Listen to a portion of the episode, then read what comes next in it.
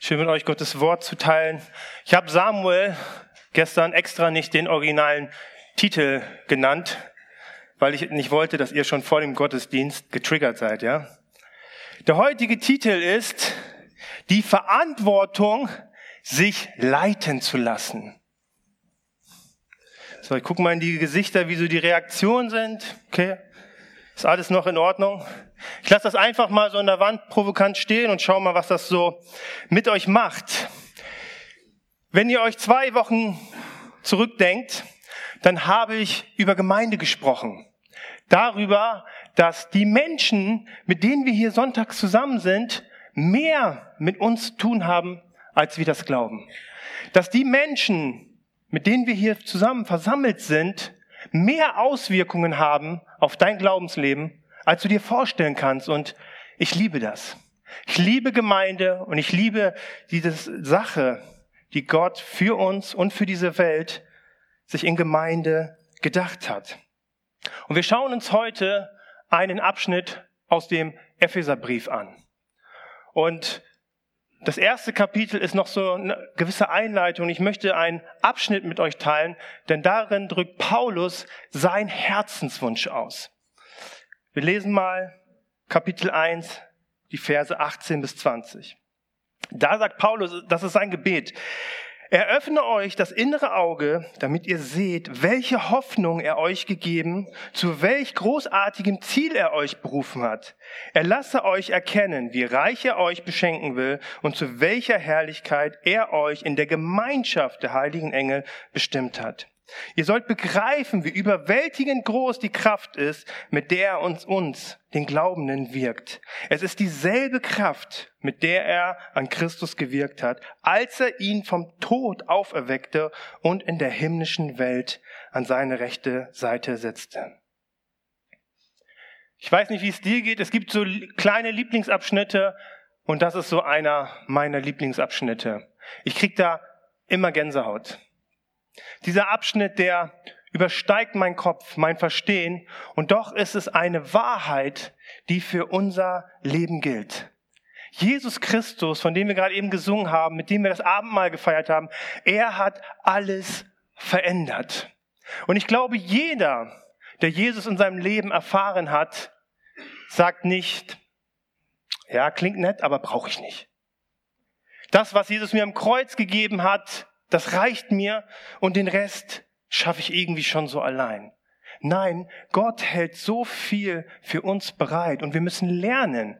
Und wie Paulus betet und für die Gemeinde sich das wünscht, dass wir uns die Augen öffnen lassen für diese, dass Gott geistliche Prinzipien für unser Leben, für unsere Gemeinde geschaffen hat, damit wir in diesen Segen, den er für uns hat, hineinwachsen. Und ich möchte euch noch mal einen ganz kurzen Abriss geben, über diesen Brief. In den ersten drei Kapiteln fasst Paulus nochmal den Kern des Evangeliums zusammen. Und er sagt darin, hey, was hat das für Auswirkungen für unser Leben? Und er hat zwei Schlüsselgedanken. Zum einen, er hat uns in Jesus neues Leben geschenkt. Und weil wir neues Leben haben, können wir jetzt endlich unsere Bestimmung und unsere Berufung für unser Leben entdecken. Und das zweite ist, er hat uns zum Teil seiner Familie gemacht. Das war schon immer sein Wunsch, uns durch Jesus zu retten und neues Leben zu geben, bevor er diese Welt überhaupt gemacht hat und uns Teil zu seiner Familie zu machen. Eine Familie, die alle Grenzen unserer menschlichen Vorstellung bricht. Und diese Familie, das ist die Gemeinde Jesu. Die Ecclesia. Das ist griechisch und das bedeutet die Herausgerufenen. Also, die aus etwas herausgerufen werden und in etwas hineingerufen werden. Also er hat uns aus der Welt, aus der Welt hinausgenommen und hat uns in sein Königreich hineingesetzt. Und wenn Jesus diesen spektakulären Vers oder Satz sagt, ich werde meine Gemeinde bauen und die Pforten der Hölle werden sie nicht aufhalten können. Hey, da hat er an uns gedacht. Da hat er an dich und mich gedacht, an seine Gemeinde, denn wir bilden seine Gemeinde. Und wir müssen uns das mal vorstellen. Jesus hatte zu seinen Lebzeiten, der ist nur 33 Jahre geworden, alt geworden, und er hatte nur drei aktive Jahre, in denen er aktiv gewirkt hat. Und ich finde es erstaunlich, dass er in diesen drei Jahren etwas gestaltet hat, das, obwohl es so eine kurze Wirkungszeit war, er hat keine Schule gegründet, er hat keine Sachen niedergeschrieben, trotzdem er so einen tiefgründigen Einfluss hatte, dass die Gemeinde bis heute in diese Zeit Bestand hat. Und was war das genau? Was war sein tiefgründiger Einfluss, sodass die Gemeinde über ihn hinaus bestehen konnte? Wenn wir uns Jesus aktive Lebenszeit anschauen, dann lesen wir oft immer, da sind ihm tausende Menschen gefolgt. Wir lesen von Wundern, die Jesus getan hat. Wir lesen sogar von einem persönlichen Jesus, der sich Zeit für den Einzelnen genommen hat. Und doch hatte Jesus ein Hauptaugenmerk auf zwölf Menschen. Und diese zwölf Menschen hat er ganz bewusst herausgerufen. Er hat sie herausgerufen und er hatte für sie einen dreijährigen Plan. Einen dreijährigen Plan, in dem er sie ausbilden wollte und sie fortführen sollen, was er begonnen hatte. Und glaubt mir, ich liebe es, mir die zwölf anzugucken, denn wenn wir uns diese zwölf Chaoten anschauen, dann hat unsere Gemeinde, dann haben du und ich viel Hoffnung, dass Jesus Christus auch aus uns noch was Gutes machen kann. Das tut immer gut, sich den Haufen anzugucken. Und als Jesus jetzt die Erde verlässt, wir müssen wissen, der hat viel mit denen geschimpft, ne? die haben viel daneben gemacht, und ist egal. Also als Jesus die Erde verlässt, geht dieser Plan auf, den er sich gesetzt hat. Das Evangelium, es wächst weiter und weiter und das, obwohl er gegangen ist. Ganze Ortschaften, ganze Länder werden durch das Evangelium geprägt und verändert. Unglaublich. Schau die Apostelgeschichte an, eine unglaublich ermutigende äh, Geschichte, wie sich das Evangelium ausgebreitet hat. Und doch, wenn wir aktuell so in unsere Welt schauen, dann sehen wir nur noch so wenig von diesen Auswirkungen, oder? So wenig von dem, was irgendwo noch in der Gesellschaft vorhanden ist. Weltweit, aber auch in Deutschland. Ihr müsst wissen, Deutschland war, ist, oder ist ein Land, das so tief durch das Christentum geprägt war. Und es hat sich immer mehr von dieser Prägung gelöst. Und eigentlich darf es uns gar nicht wundern, was daraus für Entwicklungen entstanden sind, wenn Menschen sich von den Prägungen Gottes lösen. Wenn wir uns das Alte Testament anschauen, ich bin gerade wieder im Alten Testament unterwegs und man fragt sich jedes Mal, ach schon wieder haben sie sich von Gott gelöst und schon wieder fallen die auf die Nase, schon wieder gehen sie den Abgrund nahe und wieder muss sie Gott retten und dann liest du wieder zwei Kapitel und denkst, ach jetzt schon wieder. Das passiert, wenn sich Menschen von der Prägung Gottes lösen. Und wir bewegen uns in eine gesellschaftliche Zeit, die gerade uns deutlich macht, wofür ist Jesus eigentlich gekommen? Um Menschen zu retten. Es ist eine verrückte Zeit. Ich weiß nicht, ob ihr den, den Vers von Jesaja kennt, wo Menschen Böses Gutes nennen und Gutes Böse. Und uns darf das eigentlich auch nicht wundern in dieser Zeit, in dieser Welt, dass das passiert. Immer mehr wird Gott aus allem herausgenommen.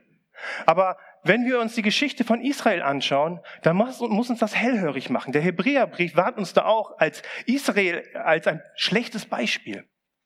Es zeigt uns nämlich, dass auch wir als Gemeinde nicht davon frei sind, von all diesen Einflüssen geprägt zu werden. Und genau deshalb schreibt Paulus immer diese Briefe, weil die Gemeinde immer unter Beschuss stand. Und das hat sich auch heute nicht geändert. Auch heute steht die Gemeinde immer wieder in der Gefahr. Wir sind berufen, aber wir stehen auch immer wieder in der Gefahr, das Ziel, was Gott eigentlich für uns auch als Gemeinde und als Einzelnen hat, zu verfehlen. Die Gemeinde ist berufen, dass Jesus Christus sich darin verherrlicht. Und vielleicht hast du das gerade im Abendmahl in dieser Atmosphäre so ein bisschen spüren können. Und er hat die Gemeinde berufen, ein Licht in dieser Welt zu sein. Wir sind die Herausgerufenen. Dazu hat er uns berufen. Und diesen, diesen Satz, den ich am Anfang dir gegeben habe, du hast die Verantwortung, dich leiten zu lassen. Vielleicht bist du heute das erste Mal hier. Vielleicht hast du noch gar nicht so richtig von Glauben gehört. Und jetzt kommt hier irgendjemand auf der Bühne und sagt, gehorch gefälligst. Es ist ganz wichtig, ich möchte für dich und natürlich auch für alle anderen noch einen Vers, bevor wir in den Haupttext reinsteigen, mit euch teilen. In Kapitel 4, Vers 7 sagt Paulus Folgendes. Jeder und jede, also du bist nicht ausgeschlossen, von uns hat einen eigenen Anteil an den Gaben erhalten, die Christus in seiner Gnade ausgeteilt hat. Paulus macht uns so etwas ganz Zentrales und Wichtiges deutlich. Hey, im Reich Gottes ist Platz für jeden. Im Reich Gottes ist Platz für jeden. Ob du reich bist, ob du arm bist, ob du gebildet bist oder ungebildet bist. Aus welcher Kultur du herkommst, was dein Hintergrund ist, deine Geschichte ist. Gott hat einen Platz für dich in seiner Gemeinde, weil er ihn dir gegeben hat. Und er hat dir nicht nur einen Platz gegeben, sondern für diesen Platz in seiner Gemeinde hat er dir etwas gegeben, du hast etwas bekommen. Ganz unterschiedliche Gaben, aber sie sind von einem und demselben, nämlich Jesus. Und deswegen kann noch keiner von uns angeben. Wenn ich hier vorne stehe, kann ich mir nichts darauf einbilden, dass ich hier vor euch sprechen darf. Sondern alle Gaben, egal ob du vorne jemanden an der Tür begrüßt, ob du oben in der Kinderkirche predigt, ist Christina hier? Dann darfst du das ausrichten, ja? Ich war letzte Woche, hatte ich mal wieder das Glück, bei der Kinderkirche sein zu dürfen. Christina hat dort ein cooles Thema über Josef für den Kindern gehalten. Und diese Predigt, sie war mindestens genauso wertvoll wie der Dienst, den ich heute hier tue. Weil diese Gaben, sie kommen von einem und demselben Gott. Und sie sind dafür da, dass dadurch Segen freigesetzt wird. Und Gemeinde ist der Ort, wo das in deinem Leben aufblühen soll. Wo Menschen erkennen, wow, ich bin hier nicht nur sonntags, sondern Gott hat in seiner Familie, in seiner Gemeinde für mich einen Platz gesetzt und er hat mir etwas gegeben, was Segen freisetzen soll. Und mich macht es immer traurig, wenn so viele Menschen diesen Anteil, den Jesus uns daran gibt, gar nicht für sich in Anspruch nehmen. Was Menschen dadurch was ihnen dadurch fehlt, weil sie diesen Anteil seiner Gnade für ihr Leben nicht annehmen. Wenn wir über Dienste sprechen, Leute dazu motivieren wollen, etwas zu tun, dann geht es hier nicht darum, irgendwelche Lücken zu füllen, sondern es geht darum zu zeigen, hey, das ist die Gemeinde und Gott hat einen Platz für dich da drin und er hat dir etwas dafür gegeben. Verzichte nicht darauf. Verzichte nicht darauf, an diesen Anteil dieser Gnade. Und Lieben, in zwei Wochen starten wir eine kleine Predigtreihe zur Berufung am Leben Davids. Und im März dürft ihr euch darauf freuen, starten wir wieder. Es klingt jetzt nicht so cool, aber es ist cool. Das Dienstseminar. Okay? Wo Menschen dich begleiten möchten, schauen möchten, hey, wo hast du Stärken? Wo hast du Interessen? Wo könnte das in der Gemeinde zusammenpassen, damit du deinen Platz und deine Berufung, deine Bestimmung mit Gott findest? Aber das, mit das, jetzt gehen wir weiter. Damit das in Gemeinde geschieht, hat Gott ein geistliches Prinzip festgesetzt, damit sich das in Gemeinde entwickeln und freisetzen kann. Und das war auch ganz stark im Leben von Jesus äh, verankert, nämlich das Prinzip der Leiterschaft. Magst du mir mal kurz das Wasser geben? Ist nicht gut, wenn man vor der Predigt sich noch die Zähne putzt.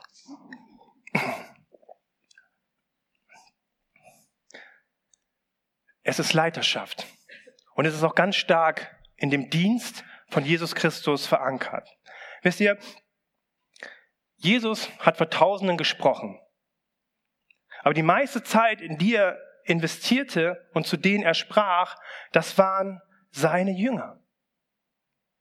Darin hat er die meiste Zeit investiert und am meisten hat er zu ihnen gesprochen. Und er hat sie in dieser Zeit zu Leitern ausgebildet, die Apostel wurden und die in der Lage waren, natürlich durch die Leitung des Heiligen Geistes, die Gemeinde aufzubauen und zu leiten. Und Leiterschaft ist eine große Herausforderung unserer Zeit. Das Vertrauen in Leiterschaft weltweit ist total am Boden.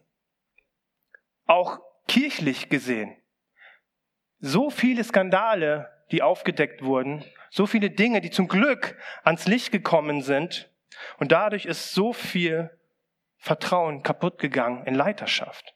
Das ist der Zustand, in dem wir uns heute befinden. Aber auch dadurch, dass wir in der heutigen Zeit unseren Glauben sehr individualisiert haben. Wir gestalten unseren Glauben selbst. Und wir haben überall so unsere Prediger. Ist auch gut, dass man sich andere Prediger hört, ne? Dazu nichts gegen andere Prediger. Aber wir haben so eine Neigung dazu entwickelt, so ein bisschen unser eigenes Ding zu machen. Und dadurch haben wir unseren engen Bezug zu Gemeinde und auch unseren engen Bezug zu Leiterschaft verloren gegangen. Aber das ist was ganz Zentrales in Gemeinde. Und es hat sich so ein Trend entwickelt, dass Christen glauben, dass man sein geistliches Leben leben kann ohne geistliche Leiterschaft. Ich brauche nur Jesus. Ist nicht falsch, aber auch nicht ganz richtig. Es ist ein Trend da zu sagen, hey, ich brauche Kirche nicht. Und vor allen Dingen brauche ich Leiterschaft nicht, um mein Glauben mit Jesus zu leben. Aber das biblische Prinzip von Leiterschaft ist ein Prinzip im Reich Gottes. Und es hat einen ganz hohen Stellenwert. Und wir sehen es im Leben Jesus. Und wir wollen uns jetzt mal den Text anschauen, warum Leiterschaft in Gemeinde so eine zentrale Rolle spielt. Wir lesen die Verse 11 bis 16.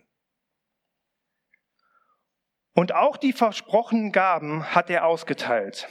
Er hat die einen zu Aposteln gemacht, andere zu Propheten, andere zu Evangelisten, wieder andere zu Hirten und Lehrern der Gemeinde.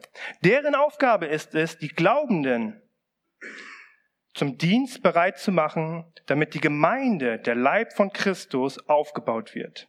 So soll es dahin kommen, dass wir alle die einende Kraft des einen Glaubens und der einen Erkenntnis des Sohnes Gottes an uns zur Wirkung kommen lassen und darin eins werden, dass wir alle zusammen den vollkommenen Menschen bilden, der Christus ist, und hineinwachsen in die ganze Fülle, die Christus in sich umfasst. Also Paulus greift hier wieder das Bild vom Leib auf, von einem menschlichen Körper. Und in Römer 12, in Korinther 12, da spricht er immer von Gaben. Aber an dieser Stelle spricht er von Menschen als eine Gabe. Und er nennt sie Apostel, Propheten, Evangelisten, Lehrer. Und wen habe ich vergessen? Die Hirten, ganz genau. Ihr passt auf, das ist sehr gut. Man nennt das auch den fünffältigen Dienst. Und Paulus sagt, Gott hat dort etwas hineingelegt, von dem etwas ausgehen soll, das elementar für Gemeinde ist. Und das ist Leiterschaft. Diesen Grundsatz hat Gott festgelegt. Und er hat gesagt, wenn es um Gemeinde geht, dann möchte ich, dass Leiterschaft involviert ist und dass Leiterschaft eine zentrale Rolle für den Aufbau der Gemeinde spielt. Interessant ist, dass hier nicht steht, ein Superhelden. Eine eierlegende Wollmilchsau. Manchmal denken wir das vom Pastor, ist er aber nicht. Auch wenn sich das manche Pastoren einbilden. Ich zum Glück nicht. Er spricht von einem Team mit unterschiedlichen Persönlichkeiten, ganz unterschiedlichen Persönlichkeiten und Stärken, die in der Lage sind, die Entwicklung der Gemeinde und all die Herausforderungen, die Gemeindeentwicklung mit sich bringt, zu, verantwort äh, zu verantworten. Und das war in der Zeit Jesu das Ausschlaggebende. Er wusste, er hat nur diese drei Jahre und ich werde diese Erde verlassen und ich werde eine Leiterschaft ausbilden, die dazu in der Lage ist, dass sich Gemeinde, auch wenn ich gehe, sich gesund weiterentwickelt dass mein Wort bewahrt bleibt, die Gemeinde geschützt ist und dass sie Bestand haben äh, wird bis ich wiederkommen werde. Und es ist so schön, wie gesagt, ich liebe die Apostelgeschichte. Und wenn wir uns die Apostelgeschichte Kapitel 6 anschauen, dann sehen wir auf besondere Weise, wie gute Leiterschaft aussieht. Die Gemeinde wächst exponentiell, sehr, sehr, sehr krass. Expon, ich krieg's gar nicht hin. Ihr wisst, was ich meine. Die Gemeinde wächst richtig krass, ja. Okay? Deep und nice, ja. Und das brachte Probleme mit sich. Dinge hatte man nicht mehr alle so im Blick. Und es passiert, dass eine Gruppe in der Gemeinde das Gefühl hat, dass sie vernachlässigt wird bei der Versorgung. Und was machen die Apostel, was machen die Leiter? Sie lösen nicht einfach das Problem sondern sie nehmen die Gemeinde in das Problem mit hinein. Sie geben ihnen eine Verantwortung, Menschen zu suchen, und sie setzen sie dann ein, sich dieser Aufgabe anzunehmen. Und was passiert? Ein Problem wird gelöst, Gemeinde entwickelt sich weiter, neue Menschen finden in Berufung und die Gemeinde geht weiter ihren Weg. Das hat sich Gott mit Leiterschaft ausgedacht. Und so sagt auch Paulus, drückt sich Leiterschaft darin aus, dass sie die Heiligen zurüstet. Die Heiligen zurüstet zum Werk des Dienstes, zur Auferbauung der Gemeinde. Dafür ist Leitung verantwortlich. Dass Menschen befähigt werden, sich in das Reich Gottes zu investieren und dadurch Gemeinde auferbaut wird. Es ist so wichtig, dass Leitung das tut und nicht etwas anderes tut, sondern Menschen befähigt, damit sie sich in das Reich Gottes investieren. Und deswegen sagt Paulus auch, ist Ortsgemeinde so relevant und sie ist unersetzbar. Jeder Einzelne da drin, den Gott einen Platz und eine Berufung gegeben hat, und auch die Rolle der Leiterschaft damit sich Gemeinde in eine Richtung bewegt. Und da sagt er, damit wir dahin kommen, Jesus immer mehr zu erkennen und eins zu werden als sein Leib in der Fülle Christi. Das ist die Aufgabe, das ist das Ziel. Und ihr Lieben, wenn wir als Gemeinde das leben, dann sagt Paulus auch, gibt es ein richtig starkes Ergebnis. Wir sind dann nicht mehr wie unmündige Kinder, die kein festes Urteil haben und auf dem Meer der Meinungen umhergetrieben werden, wie ein Schiff von den Winden. Wir fallen nicht auf das falsche Spiel herein, mit dem betrügerischen Menschen andere zum Irrtum verführen. Also wenn wir das in der Gemeinde leben, wenn, Geme wenn Leitung sich auf dieses Ziel ausrichtet, dann ist das Ergebnis Standhaftigkeit. Standhaftigkeit gegen Wind und Wellen. Eine Reife, sich nicht verführen zu lassen. Irgendwelchen Lehren, auch innerhalb der Gemeinde, darauf, hinein, darauf, darauf hineinzufallen. Dafür hat Gott Leiterschaft gesetzt. Und wenn Gemeinde gute, gesunde Leiterschaft hat mit den unterschiedlichen Gaben, dann kann Gemeinde sich gesund entwickeln. Dann kann Gemeinde zu diesem Körper heranreifen, wie Paulus es in diesem Beispiel erklärt. Aber wenn Gemeinde das nicht hat, dann fehlt etwas so Zentrales, dass das nicht möglich ist. Das Ergebnis ist, dass nicht wenige dann alles machen. Und ich weiß nicht, ich erlebe das so zu Hause, wir haben zwei Kinder und da musst du alles machen. Und ich merke an den ein oder anderen Stellen, manche Sachen kann ich gar nicht. Aber so muss man das als Eltern halt machen. Aber in der Gemeinde hat sich das Gott anders gedacht. Nämlich, dass jeder Mensch in seiner Berufung und seiner Begabung lebt und dadurch Segen für andere Menschen ausgegossen wird. Also das Ergebnis von guter Leiterschaft ist, dass der Leib sich um den Leib kümmert. Dass der Leib sich um den Leib kümmert. Das ist das Ergebnis und die Folge von guter Leiterschaft. Und weil die Gott dieses Prinzip in die Gemeinde gesetzt hat und weil Leiterschaft so zentral für Gemeinde ist, deswegen hat Gott auch einen großen Anspruch an Leiterschaft. Die dürfen nicht einfach machen, was sie wollen. Wir lesen in Titus, da schreibt Paulus an einer seiner Schüler sozusagen, er musste ihn, ich lese mal vor, ich habe dich, Titus, in Kreta zurückgelassen, damit du tust, was ich selbst nicht mehr ausführen konnte. In jeder Stadt solltest du Älteste einsetzen. Denk dabei an meine Anweisung. Also jede Gemeinde, die gegründet wurde, wurden Älteste eingesetzt. Und Paulus hat gesagt, das ist wichtig. Und dann sagt er, einem Ältesten darf niemand etwas nachsagen können. Er darf nur einmal verheiratet sein. Auch seine Kinder sollen sich zur Gemeinde halten. Sie dürfen nicht in dem Ruf stehen, liederlich oder ungehorsam zu sein. Denn der Gemeindeleiter darf als Hausverwalter Gottes keinerlei Anlass zum Tadel geben. Er soll nicht anmaßend oder jähzornig sein, auch kein Trinker oder gewalttätiger Mensch. Er darf nicht darauf aus sein, sich zu bereichern sondern soll er gastfreundlich sein und das Gute lieben. Er soll besonnen sein, gerecht, untadelig und beherrscht.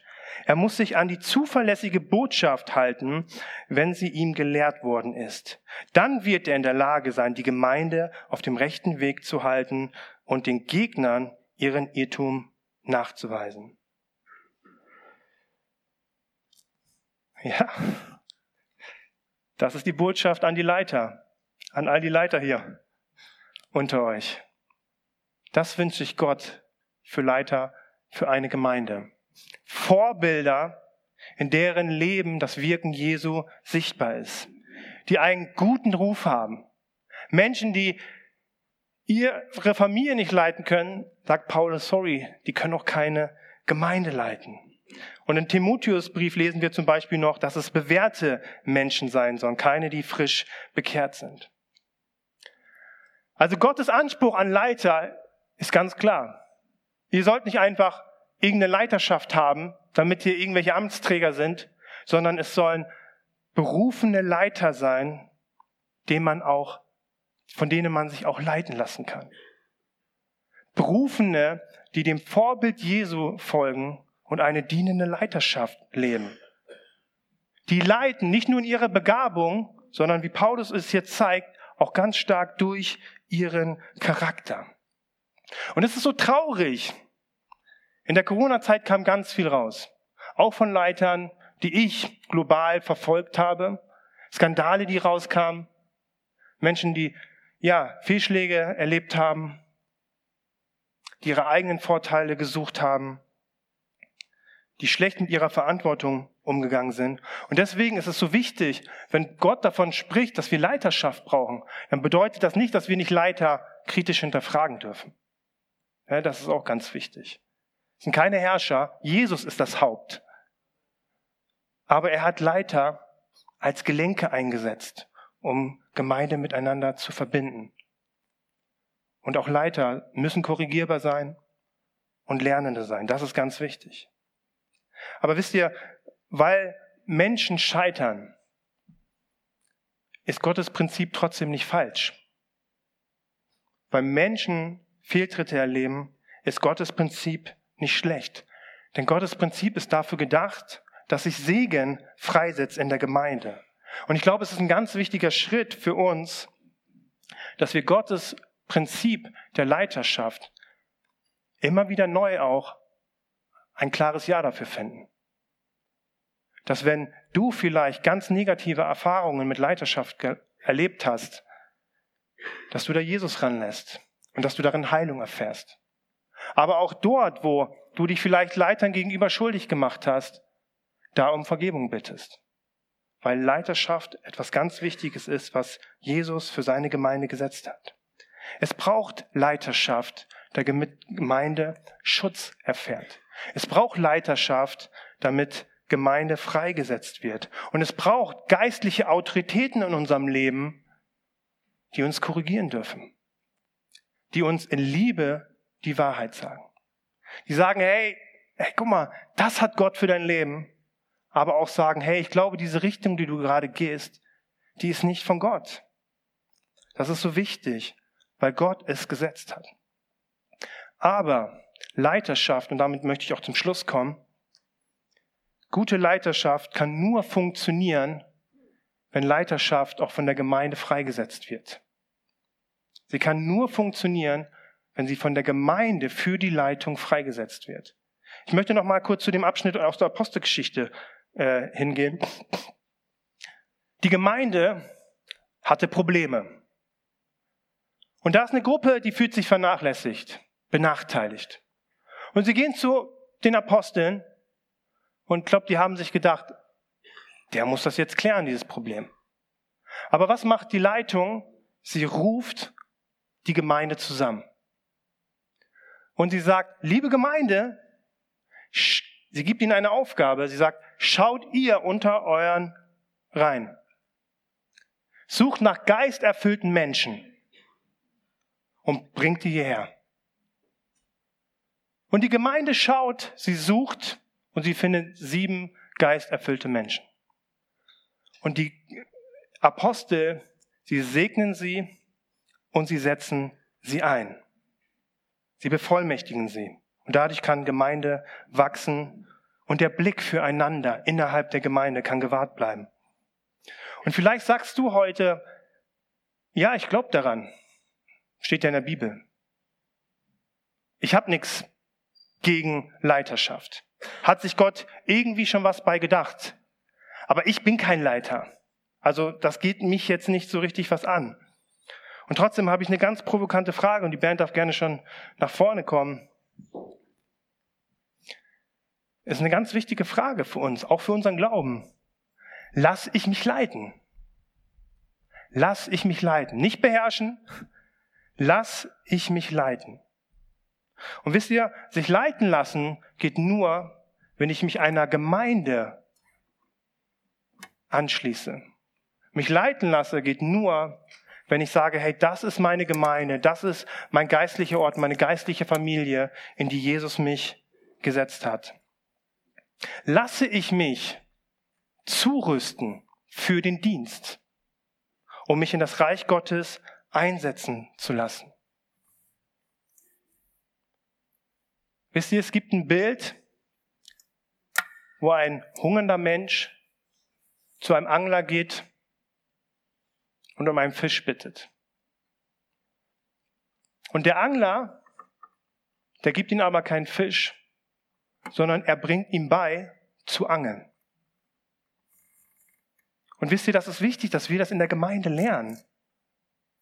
Hey, ist so gut, dass wir hierher kommen und ich werde auch ermutigt. Aber Gemeinde ist mehr als nur ein bisschen Brot und Nahrung zu kriegen, sondern Paulus sagt, die Gemeinde ist dafür da, Leitung ist dafür da, damit wir zugerüstet werden für den Dienst am Herrn.